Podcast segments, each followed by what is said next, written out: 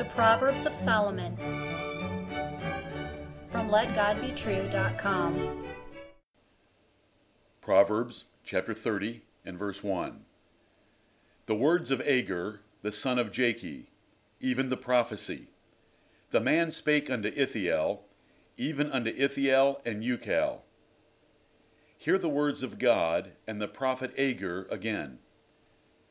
The words of Agur, the son of Jakeh, even the prophecy. The man spake unto Ithiel, even unto Ithiel and Ucal. Listener, inspiration means everything. The writer means little. The penman that God used is of little importance. God's words are what count. Who wrote his words down barely counts. All scripture is profitable, including this verse. Do you fully understand the privilege and the responsibility when God reveals his words to you?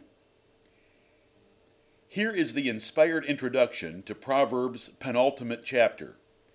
Using various writers, God is the Bible's author. The prophet Agur was one of his men.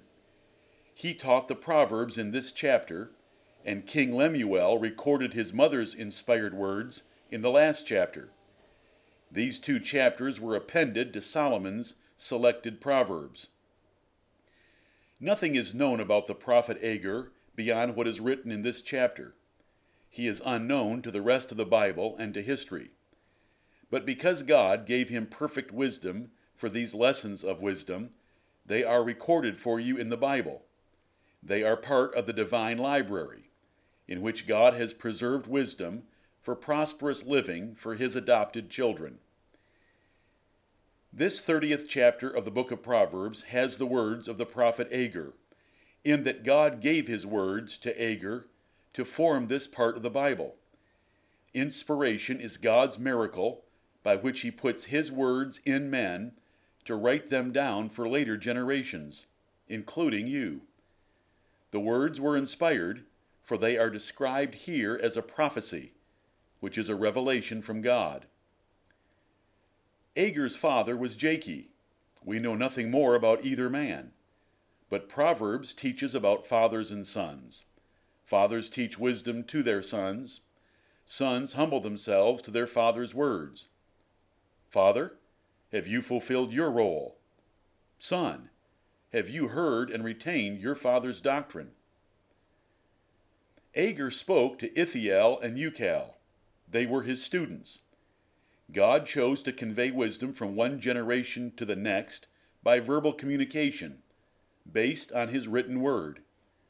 A part of your prayers should be for God to send preachers and bless their efforts. Ithiel and Ucal were wise for seeking a teacher of truth and hearing his words. Though Agur's words are blunt and plain, they made a very wise choice seeking him. Only a few men will separate from worldly activities to seek wisdom. Only a few ever had the blessing and joy of a preaching service like you can read about under Nehemiah in the eighth chapter of his book. Listener, are you like Ithiel and Ucal? Have you sought a preacher like the prophet Agur to instruct you in the truth of God, like Cornelius sought Peter? Have you humbled yourself to that teacher's instruction, like the Ethiopian eunuch did to Philip? Once you find such a teacher of God's words, do not despise or disobey his preaching, lest God judge you for it. Are you like Agur?